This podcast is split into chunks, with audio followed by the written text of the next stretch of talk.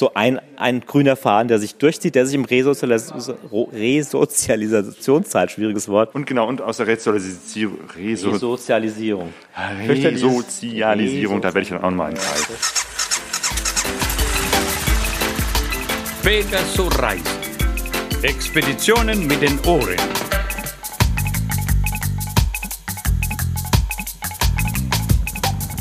Willkommen zu Pegaso Reise, dem Podcast über Abenteuer und Motorradreisen. Das ist die 80. Ausgabe. Wir sind Sonja und Claudio und äh, wir sind gerade unterwegs auf dem Aufspurtreffen von Bruno und seinen Kumpels mal wieder und gerade ist Aufbruchstimmung. Die Leute setzen sich auf ihre Mopeds und fahren nach Hause.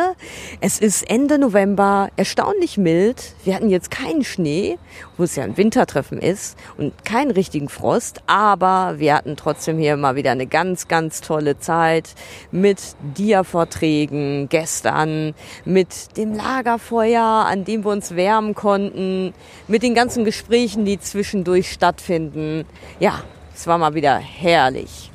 Genau, und ein Gespräch, das ich geführt habe, ähm, war, ich habe mich mit dem Michael Schulze getroffen und wir haben uns äh, über das Buch Licht- und Schattenseiten einer Weltreise von den Kartfahrerbunden Teil 2 unterhalten. Bücher und Geschichten über Reisen. Das ist ja so deine Spezialität, Michael. Ähm, du sammelst Reisebücher und Reiseberichte und Reisefilme und hast eine schon enorme Sammlung an Material bei dir zu Hause, habe ich gehört. Ja, also inzwischen sind es so rund zweieinhalbtausend Bücher und Filme, die zusammengekommen sind. Ungezählte davon noch natürlich noch nicht bewertet, ausgewertet oder überhaupt registriert. Viele noch ungelesen. Und Zeitschriften ist gleich. Da schlummern jede Menge Reisen, die noch, sage ich mal, ihre, ja, ihre Entdeckung durch mich äh, erwarten müssen. die müssen noch entdeckt werden. Du hast ja schon einiges entdeckt. Ähm, mit dir hatten wir ja auch schon mal ähm, über historische Reisen gesprochen. Jetzt gerade eben hier auf dem ähm, Aufspurtreffen hast du auch äh, mal wieder einen Film ausgegraben und äh, gezeigt. Was war das für eine Reise? Ja, das war eigentlich eine sehr bekannte Reise. Es war die Indienreise von Max Reisch, die erste Overland-Reise nach Indien. Und als ich seinerzeit im letzten Jahr den, den Peter Reisch besucht habe, den Sohn von Max Reisch, da hat er mir ein circa zwölfminütigen Kurzfilm von dieser Indienreise seines Vaters um 1933, 34 mitgegeben. Und den habe ich hier vor, äh, ja, vor dem Aufspurpublikum kurz zum Besten gegeben. Mit großem Erfolg. Das war wirklich spannend zu sehen, äh, wie damals die Leute zu zweit auf so einer, was war das, 6 PS-Maschine. 6 PS äh, und 250 Kubik. Also es war im Prinzip äh, ja, weniger Leistung, als heute eine 125er mit sich bringt. Ja, ja. Wahnsinn. Ja, Heute sprechen wir aber über eine aktuelle Reise. Wir haben beide zusammen das äh, Buch Licht- und Schattenseiten einer Weltreise von den Kratvagabunden gelesen und wollen über dieses Buch sprechen.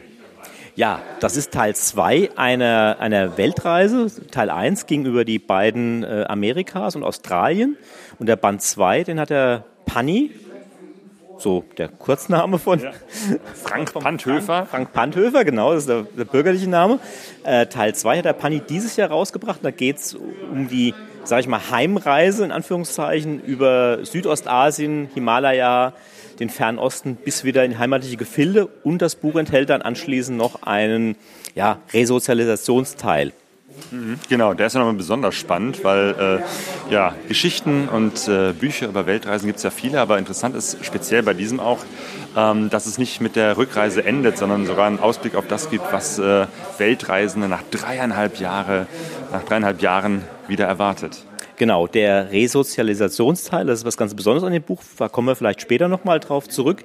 Aber das Buch ist auch insgesamt sehr ungewöhnlich im positiven Sinne, weil der Panni halt äh, insgesamt ein sehr, auch vom Schreiben her, sehr geradliniger Typ ist. Also das Buch ist sehr grundehrlich geschrieben. Der Panni äh, nimmt kein Blatt von Mund, was er an Erlebtem äh, rüberbringt. Und er schreibt sehr direkt, ich ich denke mal, so wie er spricht, so, so schreibt er auch. Also wenn er der Meinung ist, dass der Verkehr chaotisch ist und dass alles Arschlöcher sind, auf Deutsch gesagt, dann sagt er auch die Arschlöcher. Das ist das Schöne an dem Buch und das macht immer wieder Spaß, es zu lesen, macht es auch so lebendig, dass er im Prinzip da nicht literarisch das groß an die, äh, an die große Glocke hängen will, sondern dass er das anschaulich beschreibt und so beschreibt, wie er das in dem Moment gefühlt hat. Mhm. Genau. Panny und Simon, also er und seine Freundin Simone, das sind ja so zwei, ähm, ja, die kommen auch so ein bisschen aus dieser Punkrock-Szene, das merkt man denen auch an. Also die, die machen ja so einen richtigen Kult auch. Ne? Es gibt die äh, bunten T-Shirts, die Motorräder waren so schwarz lackiert, schwarz, ähm, ja. matt schwarz, sie haben so ihr Symbol, ihre Logos. Ähm, das ist schon so ein, so ein richtiges Gesamtkunstwerk, mhm. die Gratvagabunden. Mhm. Ähm, und äh, das ist auch nicht gespielt, sondern das nee. sind sie wirklich. Und das ist der Panny Panni so, wie er spricht und wie er schreibt und wie er das auch erlebt. Genau, ich habe den Panni auf Treffen auch schon äh, selbst erlebt und ich denke mal, dass er da wirklich total authentisch ist und so ist das Buch auch. Das Buch lebt auch teilweise von diesen, ja, diesen, nicht nur vom Reisebericht an sich, sondern sie, sie suchen ja auch unterwegs Kontakte zur Tattoo, zur Piercing-Szene und, und berichten auch über, über solche Events, sage ich mal. Das ist auch ein, ein, äh, ein Aspekt dieses Buches, dass er auf, auf Reise ist und seine Interessen, die er so hat, auch mm, in diesen fernen Ländern da mit, mit, äh, ja, mit abdecken will. Mhm. Genau, teilweise sogar erstaunlich, äh, ne? wenn Sie zum Beispiel in Indonesien äh, dieser Tattoo-Szene wieder begegnen oder auch an wirklich genau. anderen Enden, wo ich, ich gar nicht gedacht hätte, dass es da so etwas gibt. Genau, ich glaube, äh, ich meine, es wäre Pakistan gewesen, wo er, glaube ich, den einzigen Tattoo-Shop in ganz Pakistan aufsucht und äh, darüber berichtet. Also das ist schon natürlich ein, ein Fable für diese Szene auch. Das ist natürlich was, was Leute, die in dieser Szene sind, nochmal besonders an dem Buch interessiert. Aber das ist natürlich nicht alles. Das ist ja im Prinzip nur ein Nebenkriegsschauplatz des Buches. Das Buch lebt natürlich von Vielzahl von, von Einzelerlebnissen, die der, die der Panny und die, die Simon äh, erlebt haben, positiven wie negativen. Wie gesagt, der Panny nimmt überhaupt kein Blatt von Mund, wenn er etwas beschreibt, wie zum Beispiel den katastrophalen Verkehr auf ich glaube, Java war es, oder, oder in, in, in Indien. Indien besteht ja so eine Hassliebe, äh, dass er das Land eigentlich äh, liebt wegen seiner Vielfältigkeit und Exotik, aber den Verkehr schlichtweg für absolut kriminell hält. Und er zieht auch immer wieder Parallelen zum Heimatland Deutschland. Ja, das ist auch so ein interessanter Aspekt, der sich wie ein grüner Faden durch das Buch zieht. dass er immer wieder sagt, ja, ich lerne jetzt, jetzt erst zu schätzen, was wir an Deutschlands Bürokratie haben, so sinngemäß. Ja, also dass wir, dass er sagt, äh, so wie es hier ist, ist zwar vielleicht ganz nett, ganz exotisch, aber bei uns ist es doch geregelter und deswegen kann man sich bei uns doch mehr auf die Leute verlassen und, und man hat mehr Rechtssicherheit. So, das ist das, so ein, ein grüner Faden, der sich durchzieht, der sich im Resozialis Resozialisationszeit, schwieriges Wort, äh, auch nochmal ein bisschen ins Gegenteil verkehrt, wo dann der Heimatfrust, sag ich mal, ein bisschen hochkommt. Aber äh, diese, diese Geschichte, dass er diese exotischen Länder immer wieder auch mit Deutschland parallel, dass er Parallelen äh, versucht zu ziehen, das ist auch ein sehr interessanter, wichtiger Aspekt in dem Buch. Mhm. Genau, Indien ist, Indien ist besonders krass ähm, und ich glaube, ähm, aus Indien, da können wir auch noch ähm, mal ein kleines Stück vorlesen. Indien pur. Wir tasten uns durch einen schlecht beleuchteten Tunnel, in dem der Staub die Sicht zusätzlich beeinträchtigt. Ein Großteil der Verkehrsteilnehmer fährt natürlich ohne Licht, inklusive Simon, deren vorderer Scheinwerfer mittlerweile dauerhaft defekt ist. Heilige, schwarze und damit fast unsichtbare Kühe, die im Tunnel auf der Fahrbahn liegen, runden den Wahnsinn ab. Erneut kommen wir von der Route ab. Die Stimmung sinkt trotz kurvenreicher Straße, die eigentlich Spaß machen sollte. Immer wieder sehen wir Fahrgäste von Jeeps und Bussen sich am Straßenrand übergeben. Offensichtlich macht ihnen der draufgängerische Fahrstil ihrer Fahrer wenig Freude. Noch unschöner, wenn die Leute während der Fahrt aus dem Fenster kotzen, was regelmäßig passiert. Da freuen sich nachfolgende Motorradfahrer oder Radreisende, die gerade überholt werden. Außer Kotze fliegt uns ständig Rotze entgegen. Auch aller Müll geht beim Inder aus dem Fenster. Chipstüten und dergleichen sind irritierend, aber ungefährlich. Bei PET-Flaschen wird's dann schon kritischer und bei Gläsern endgültig gefährlich. Ich habe keine Liebe für solche Menschen in meinem Herzen. Michael, du warst auch schon mal in Indien, hast du das auch so erlebt? Ja, ich war also dreimal insgesamt in Indien, zweimal auch im Himalaya und einmal in Südindien, äh, wobei er natürlich vom Verkehr es genauso schildert, wie es ist. Nordindien, Himalaya ist harmlos im Vergleich zu dem, was in Südindien abgeht. Wobei ich es nicht so, so ganz so, also es ist natürlich furchtbar chaotisch, klar, aber ich habe es nicht ganz so bedrohlich erlebt. Gut, wir haben Großstädte überwiegend gemieden auf unserer Indientour, aber klar, äh, Inder, Inder fahren, Inder sind, Inder sind Fatalisten per se. Und da ist ein Menschenleben auf, im Straßenverkehr ist nichts wert. Da gilt das Prinzip der Hierarchie. Und das bringt der Pani hundertprozentig raus. Und wenn du monatelang durch Indien fährst und das tagtäglich erlebst, dann steigt natürlich auch die Wut in dir, wenn du dann täglich, sag mal, um dein Leben fürchten musst. Genau, die kann man beim Lesen auch sehr gut ja. nachempfinden. Ähm, der Weg, den Sie beschreiben, ist ja Teil zwei Ihrer Reise. Ähm, und da geht es durch Südostasien, durch den Himalaya, durch den Orient und dann Europa und wieder zurück. Und es ist eigentlich äh, nicht so sehr so eine typische Beschreibung von, von, von Ländern, von Eigenheiten, Kultur, Daten und Fakten. Also er rattert da jetzt nicht ganz viele Zahlen runter, sondern bleibt von seiner Perspektive ähm, sehr bei dem, wie die beiden eben halt die Länder erleben und diese Reise erleben. Also es geht sozusagen viel um das Erlebnis. Genau, im Prinzip besteht das Buch aus, aus einer Vielzahl von Einzelerlebnissen, die den Reisealltag der beiden schildern sei es der eben genannte Straßenverkehr in Indien, sei es äh, Beschaffung von Unterkünften, Sprit, Versorgungslage, äh, Themen, wo sie, äh, wo sie irgendwo genappt worden sind.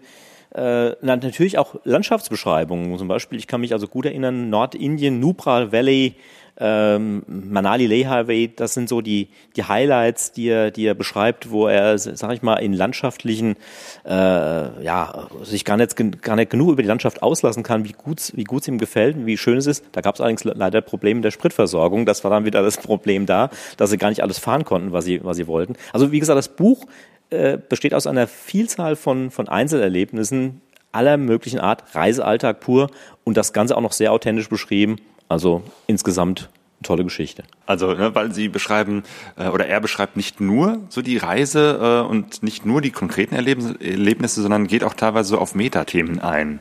Ähm, also wie es überhaupt ist, so lange unterwegs zu sein auf Reise. Ähm, wie, was es zum Beispiel bedeutet, äh, eben halt als Paar unterwegs zu sein. Ähm, im Vergleich zu dem, wie man auch alleine unterwegs ist.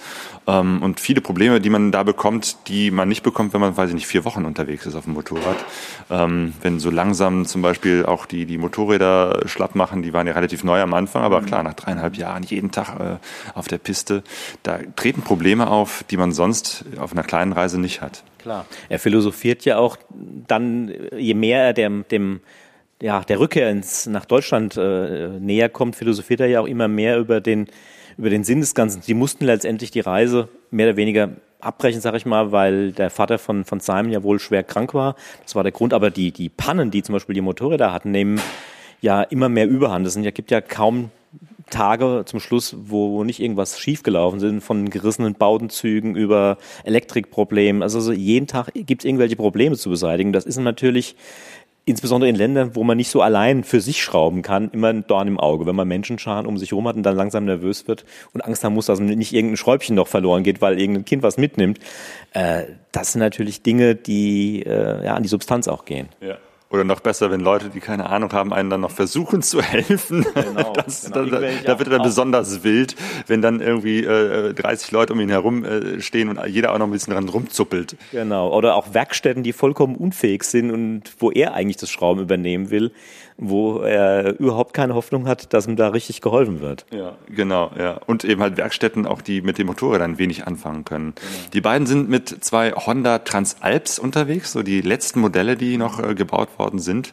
Ähm, ursprünglich mit der Idee, ne, Honda gibt's ja überall auf der Welt, also von daher wird es auch überall Menschen geben, die sich auskennen. Mhm. Aber die merken dann doch ziemlich schnell, ähm, diese Honda-Modelle sind eben halt europäische Modelle und in, in vielen Ländern der Welt. 225 Kubik eben Feierabend. Da, ja, da sind genau. sie natürlich vollkommen übermotorisiert und ja, mit Motorrädern unterwegs, die natürlich in diesen Ländern Exoden sind. Mhm. Ja. Ja, und das beschreibt er so.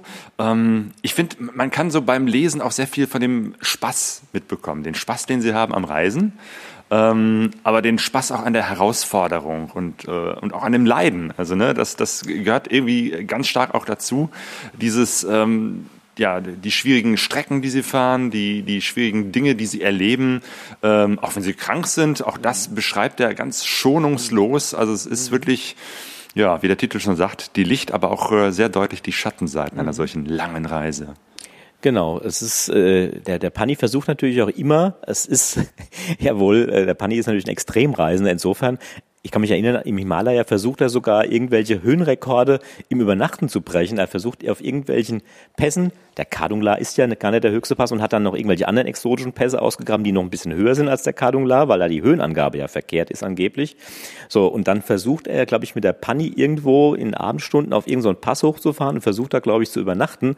Die, die Simon will allerdings dann nicht letztendlich. Aber äh, der Pani versucht halt immer, äh, wie du schon sagst, so die Extreme auch sich selbst rauszufallen, sich selbst nichts zu schenken, mhm. sondern er versucht da immer noch eins draufzusetzen, ja. bei allem, was er macht, ja, egal was.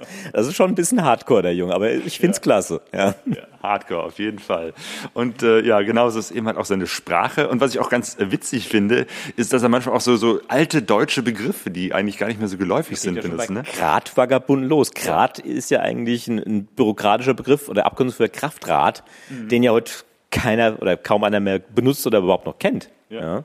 Genau, Vagabunden sagt man auch nicht mehr so. Vagabunden ist auch sehr altertümlich, aber ich finde es eigentlich gut. Gut, ich bin jetzt kein Maßstab, ich stehe ja eher auf ältere Geschichten. Ja, genau, das ist dein Geschmack. Ne? da schließt sich der Kreis wieder. Und wenn er schimpft, dann sind es auch mal Lumpen oder das Lumpen elende oder Pack. Pack. Ja, das, das, also wenn er Wut hat, dann geht's richtig rund da in dem Buch. Und dann nimmt er auch kein Blatt von Mut, ob das jetzt politisch korrekt ist oder nicht. Das spielt für ihn gar keine Rolle. Dann wird losgezedert. Ja. Finde ich, ist okay. Ja, ja.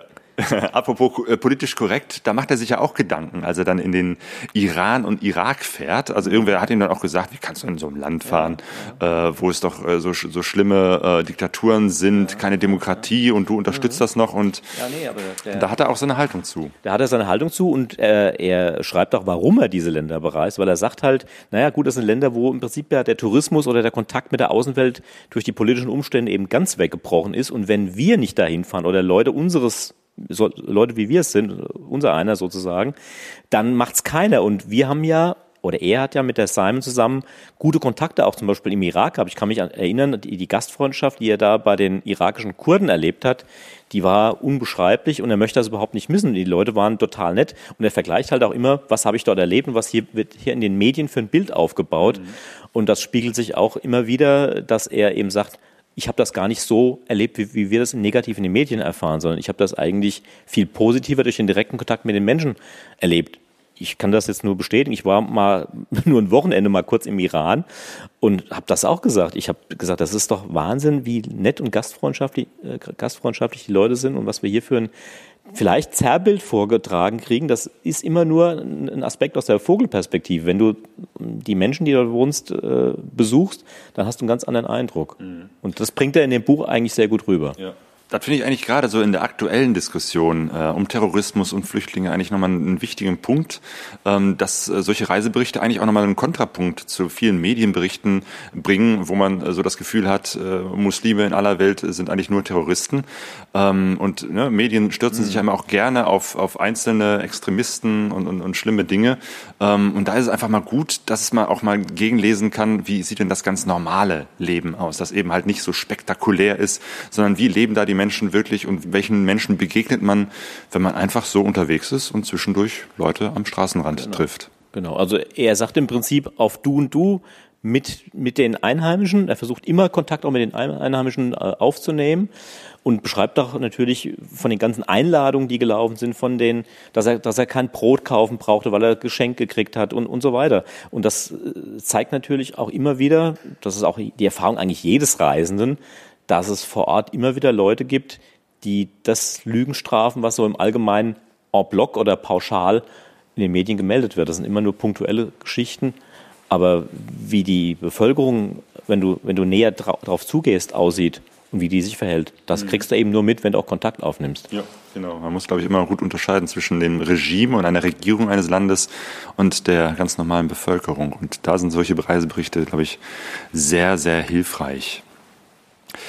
Ja, über die Türkei kommen sie dann wieder zurück, müssen zum Schluss Gas geben, wie du erzählt hast. Äh, ne, äh, Simon äh, muss zurück zu ihrem Vater und von daher knüppeln sie die letzten Kilometer durch. Und dann kommt eben halt auch nochmal so ein ganz harter Punkt, nämlich das Zurückkehren nach Deutschland und das Zurückkommen in den Alltag. Genau, das ist also der Teil des Buches, der mich sagen wir, am meisten beeindruckt hat und der am außergewöhnlichsten ist, weil er so detailliert, wie ich es bis jetzt eigentlich noch nicht gelesen habe, beschreibt, was er für Empfindungen hat, wenn er, als er wieder daheim ist oder als die beiden zu Hause sind, wie sie klargekommen sind, was für Gedanken denen durch, die, durch den Kopf geschossen sind, wie sie überhaupt wieder äh, klarkommen. Das sind sehr teilweise auch philosophische Gedanken drüber. Dann kommt wieder der eigentlich umgekehrte Effekt, von dem ich eben erzählt habe, der auf der Reise entstanden ist. Auf der Reise sagt er immer wieder, Deutschland ist gut und er lernt die Bürokratie Deutschlands jetzt erst zu schätzen. Als sie wieder zu Hause sind, dreht sich das Ganze zum Teil wieder rum. Ja, dann zum Beispiel überfährt, überfährt er mit dem Fahrrad eine rote Ampel, muss dann 90 Euro zahlen und sagt, unterwegs konnte ich im Prinzip nach eigenem Ermessen entscheiden, was vernünftig ist oder nicht vernünftig. Also im Prinzip nach reinen Vernunftsüberlegungen handeln. Jetzt muss ich mich nach Recht und Gesetz richten und krieg dann hier so eine überflüssige Strafe aufgebrummt, totaler Blödsinn, ja. Mhm. Wenn ich das in Indien gemacht hätte, hätte das keinen Menschen interessiert und es wäre auch vernünftig gewesen, wenn da, wenn da eine leere Kreuzung ist, ja. Also er zieht dann wieder Parallelen und im Prinzip wollen die beiden ja auch wieder los, so wie ich es verstehe. Sie wollen ja in ein paar Jahren wieder los und äh, er hat sich jetzt halt darauf verlegt, Vorträge zu machen, die Bücher zu vermarkten, die er geschrieben hat. Und die Simon äh, lernt ja Altenpflegerin, also ein Beruf, mit dem du auch auf Reisen unter Umständen was anfangen kannst. Eigentlich vernünftig, da was zu machen. Wenn ich an meinen Beruf denke, ich kann international gar nichts machen. Also das ist, ist eine super Geschichte, äh, einen Beruf zu haben, mit dem man auch auf Reisen nochmal finanziell sich ein bisschen weiterhelfen kann. Und die, dieser Resozialisierungsteil in dem Buch, das ist eigentlich für mich das obwohl der Rest auch schön und gut und interessant ist, aber das ist für mich das Highlight von dem Buch, weil dieses, diese Quintessenz von allem nochmal zu Hause, also alles Revue passieren lässt, zu lesen, das ist richtig gut. Mhm. Genau, jetzt kommt auch nochmal ein vorgelesener Teil von der Resozialisierung. In den ersten Wochen passiert es mir oft. Irgendwo in der Öffentlichkeit sehe ich einen interessanten Menschen und brauche einige Sekunden, bis ich wieder einmal aufs Neue realisiere, was an der Begegnung falsch läuft. Normal wäre doch, dass äh, der auf mich zukommt und mich anspricht. Schließlich bin ich doch der interessante Fernreisende und es so gewohnt. Speziell in den Entwicklungsländern war dieser Effekt heftig. In Indien und Pakistan kam dann auch noch unsere Hautfarbe und andere Exotikfaktoren dazu. Ruckzuck bildeten sich stets Menschenaufläufe um uns. In Südamerika wurden wir auf Motorradtreffen wie Rockstars gefeiert. Selbst in Industrienationen wie den USA, Kanada, Neuseeland oder Australien wurden wir ständig angesprochen und umworben. Erst jetzt wird uns klar, dass wir kommunikativ auf unserer Reise nicht nur viel dazugelernt, sondern in Sachen Gesprächsanbahnung auch gleichzeitig viel verlernt haben. Ohne unsere aufsehenerregenden Motorräder, die uns durch die Aufkleber, das Gepäck und die Nummernschilder als Fremde outen, sind wir ganz normale Niemande in der großen Masse. Das kann angenehm sein, aber auch in den ersten Wochen nach unserer Rückkehr irritiert es uns mächtig. Zu sehr ist das Schema F, nach dem unterwegs alle neuen Kontakte abliefen, in uns eingebrannt. Die Umstellung braucht Zeit und verunsichert. Außerdem muss unsere Normalität wieder geeicht werden. Jahrelang waren Menschen, die langfristig auf Reisen oder ausgewandert sind, für uns Normalität und Gespräche übers Dauerreisen in all seinen Facetten das beherrschende Thema. Nun würden wir gerne auch mal über etwas anderes reden. Das Problem ist nur, dass wir in den letzten Jahren ja fast nichts anderes erlebt haben und somit unweigerlich immer wieder auf die Weltreise mit all ihren Nebenthemen kommen. Simon gelingt der Wechsel ins normale Leben ein wenig schneller. Sie geht zur Arbeit und hat damit, zumindest zeitlich begrenzt, auch wieder eine andere Welt. Aber dadurch, dass ich weiter über Motorradreisen schreibe und darüber Multimedia-Vorträge halte, lebe ich nach wie vor in dieser speziellen Welt, die für andere die exotische Ausnahme und für mich seit Jahren Normalität ist. Als sie losgefahren sind, oder kurz bevor ihre Weltreise damals begonnen hatte, war ja ähm, Pani ähm, leitende Angestellte einer Bank kann man sich gar nicht mehr vorstellen. Mit den Tattoos, immer lange Ärmel ja, ja. Äh, und so irgendwie. Ja, ähm, also ich glaube auch, dass da schon ein großer äh, Umbruch in dem Leben von den beiden und speziell beim Pani da war. Äh, und ich glaube, dieser Umbruch wird nochmal besonders deutlich, als sie zurückkehren. Also die, die Kasse ist komplett leer, sie haben kein Geld, sie haben auch kein Haus oder nichts, wo sie zurückkehren können. Wohnen die ersten Wochen erstmal bei ihren Eltern, so im Kinderzimmer. Sie hatten ja sogar Probleme, überhaupt eine Wohnung zu finden, weil sie eben nach den typischen Sachen gefragt wird, die ein typischer Vermieter fragt. Einkommen, Vermögen, was habt ihr, was habt ihr die letzten Jahre gemacht? Aber wir waren auf Reisen, ne? Dann sieht er optisch, wie das der klassische Deutsche, äh, sieht er ihn mit seinen Tattoos, hat dann Vorurteile vielleicht noch ohne Ende, die unterwegs überhaupt kein Thema waren. Ähm, und dann kriegt er keine Wohnung. Ja, da kommt man sich natürlich schon so ein bisschen, ich denke mal, vielleicht ausgestoßen vor. Ja. und sie kriegen dann über Beziehungen in dem Haus, in dem die Simon halt schon mal gewohnt hat, äh, äh, weil sie da eben einen guten Leumund hatte, wieder, wieder eine Wohnung. Aber ich sag mal so, ich habe den Eindruck, richtig wohlfühlen tut er sich jetzt nach der Heim Heimkehr in Deutschland. Glaube ich nicht. Ich glaube, er will wieder los und will wieder anderes erleben und fühlt sich dann draußen, sag ich mal, auf Tour doch insgesamt viel unabhängiger. Genau, das Motorradfahren, das ist einfach ein ganz fester Bestandteil seines Lebensstils. Das beschreibt er auch so und auch die, die Befürchtung, wie ist denn das, wenn ich ihn jetzt mal für drei Wochen Urlaub mache und sozusagen immer im Hinterkopf weiß, irgendwie in drei, vier Wochen muss ich wieder zurück sein. Das ist ein ganz anderes Reisen als auf so einer Weltreise, wo man Zeit ohne Ende hat. Die haben sich ja kein Ziel gesetzt. Die hatten damals sind losgefahren, dachten, schauen wir mal zwei Jahre. Jetzt sind es dreieinhalb geworden. Es wäre wahrscheinlich sogar noch länger gewesen, wenn sie nicht damals äh, irgendwie so schnell zur Familie zurück müssten. Ja, genau. Das, er beschreibt das auch so schön nach dem Motto, bei einem dreiwöchigen Urlaub ist ja schon die An- und Abreisestress, wenn ich im Prinzip keine gescheite Zeit habe, langsam an- und abzureisen, sondern im Prinzip auf die Autobahn muss und nur einen Tag oder zwei Tage vielleicht im Schnelldurchgang irgendwo hinrase.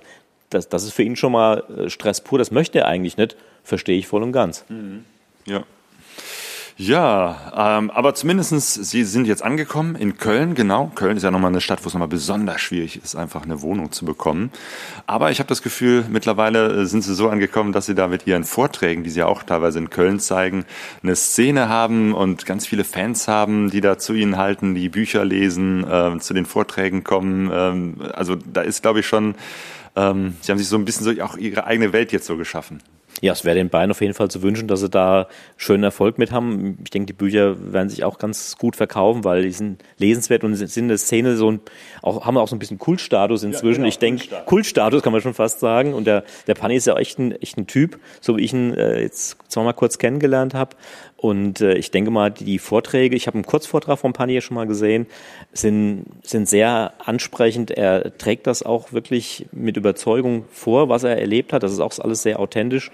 Und äh, ich denke mal, da hat er erstmal einen guten Erfolg. Und es ist, man muss ja auch wieder mal erstmal, das ist ja auch Neuland. Vorträge hat ja nicht jeder gelernt, sag ich mal, muss, muss sich da reinarbeiten. Das hat er ganz gut hingekriegt. Und ich wünsche den beiden eigentlich, dass sie so auf die Beine kommen, dass sie in ein paar Jahren wieder, wie gesagt, starten können. Und ja, Weltreise Fortsetzung, Teil 2. 2.0 sozusagen machen können. Genau, damit wir wieder was äh, zu lesen haben. Ja, wäre doch schön, wenn es weitergeht. Ja, das wird uns freuen. Jo, von daher, die Kratvagabunden, Licht- und Schattenseiten einer Weltreise Teil 2. Ähm, das Buch äh, hat Panni auch im Eigenverlag, äh, also selbst geschrieben und er verlegt es auch selber. Das heißt, ihr könnt es äh, direkt bei ihm kaufen. Ihr findet ihn unter krat-vagabunden.de. Ansonsten gibt es, glaube ich, auch in den üblichen Online-Shops zu bekommen. Und wir haben auch ein paar Interviews mit Panni gemacht. Wenn ihr in die Folge zum Beispiel Pegaso-Reise Nummer 58 hört. Da hat Panni selbst von seiner Weltreise erzählt, äh, von diesem Teil und auch von der Rückkehr.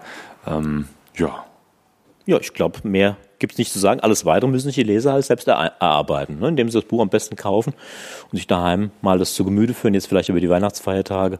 Das ist eine ganz schöne Lektüre. genau. Lest es selbst. Weihnachten steht vor der Tür. Und wir gehen jetzt raus zum Lagerfeuer. So ist es und wärmen uns ein bisschen auf und essen ein paar Würstchen. Oh ja.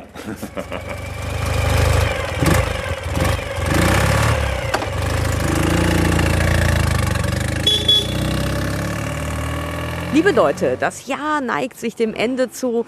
Wir als Pegasonauten wünschen euch einen ganz, ganz schönen Jahresabschluss mit ja, tollen Erinnerungen an das vergangene Motorradreisejahr und wünschen euch natürlich ein gutes Rüberkommen ins neue Jahr und hoffen, dass wir viele von euch möglichst bald sehen. Vielleicht sehen wir auch einige am 5. Dezember am Lagerfeuer in Duisburg beim Vortrag von den Kaitinis, berauschendes Marokko. Da gibt es noch so ein paar Restkarten für die 16 Uhr Vorstellung. Ansonsten wünschen wir euch, wie gesagt, äh, ja, ein ganz schönes Jahresendfestival äh, mit Essen, Trinken, Weihnachtsfeiern, Silvester. Macht's gut. Ja, bis bald. Was wir hier auf dem Treffen auch noch präsentiert haben, ähm, war das Video zum Modwunsch-Rap von ja dir. Fast, das habe ich ja jetzt fast vergessen. Genau, weil genau vor einem Jahr ähm, hatten wir die Aktion Modwunsch, wo man äh, Wünsche formulieren konnte an die Motorradindustrie. Ähm, und da hast du ja einen Rap draus gemacht. Ein Und Frust, ein Frustrap. Genau. Mein Frust über die hohen Motorräder kreativ umgesetzt. Genau, und daraus haben wir jetzt noch ein Video geschnitten. Und das gibt es jetzt auch. Das könnt ihr euch auf äh, YouTube ansehen oder guckt auf unserer Seite pegasoreise.de. Okay, macht's gut und gute Reise. Gute Reise. Auf Motorradmessen sollte man meinen. In Deutschland gibt's so Menschen mit langen Beinen. Immer schwerer, immer höher lautet die Devise der Motorradhersteller. Und ich krieg ne Krise. Kurz sind meine Beine, lang wird mein Gesicht. Für mich gibt's das passende Motorrad nicht. Tiefer legen, abpolstern ist möglich, ich weiß. Aber nur, wenn ich zahle einen dicken Aufpreis. Motorradhersteller, hört mal her. Eine tiefere Sitzbank ist doch nicht schwer. Motorradindustrie, mach mal hin. Kleine Kunden verprellen, hat keinen Sinn. Ich möchte ein Bike mit einem tiefen Sitz. Eine hohe KTM nützt mir nix. Ich möchte ein Bike mit einem tiefen Sitz. Sonst gebe ich von meinem Geld nix.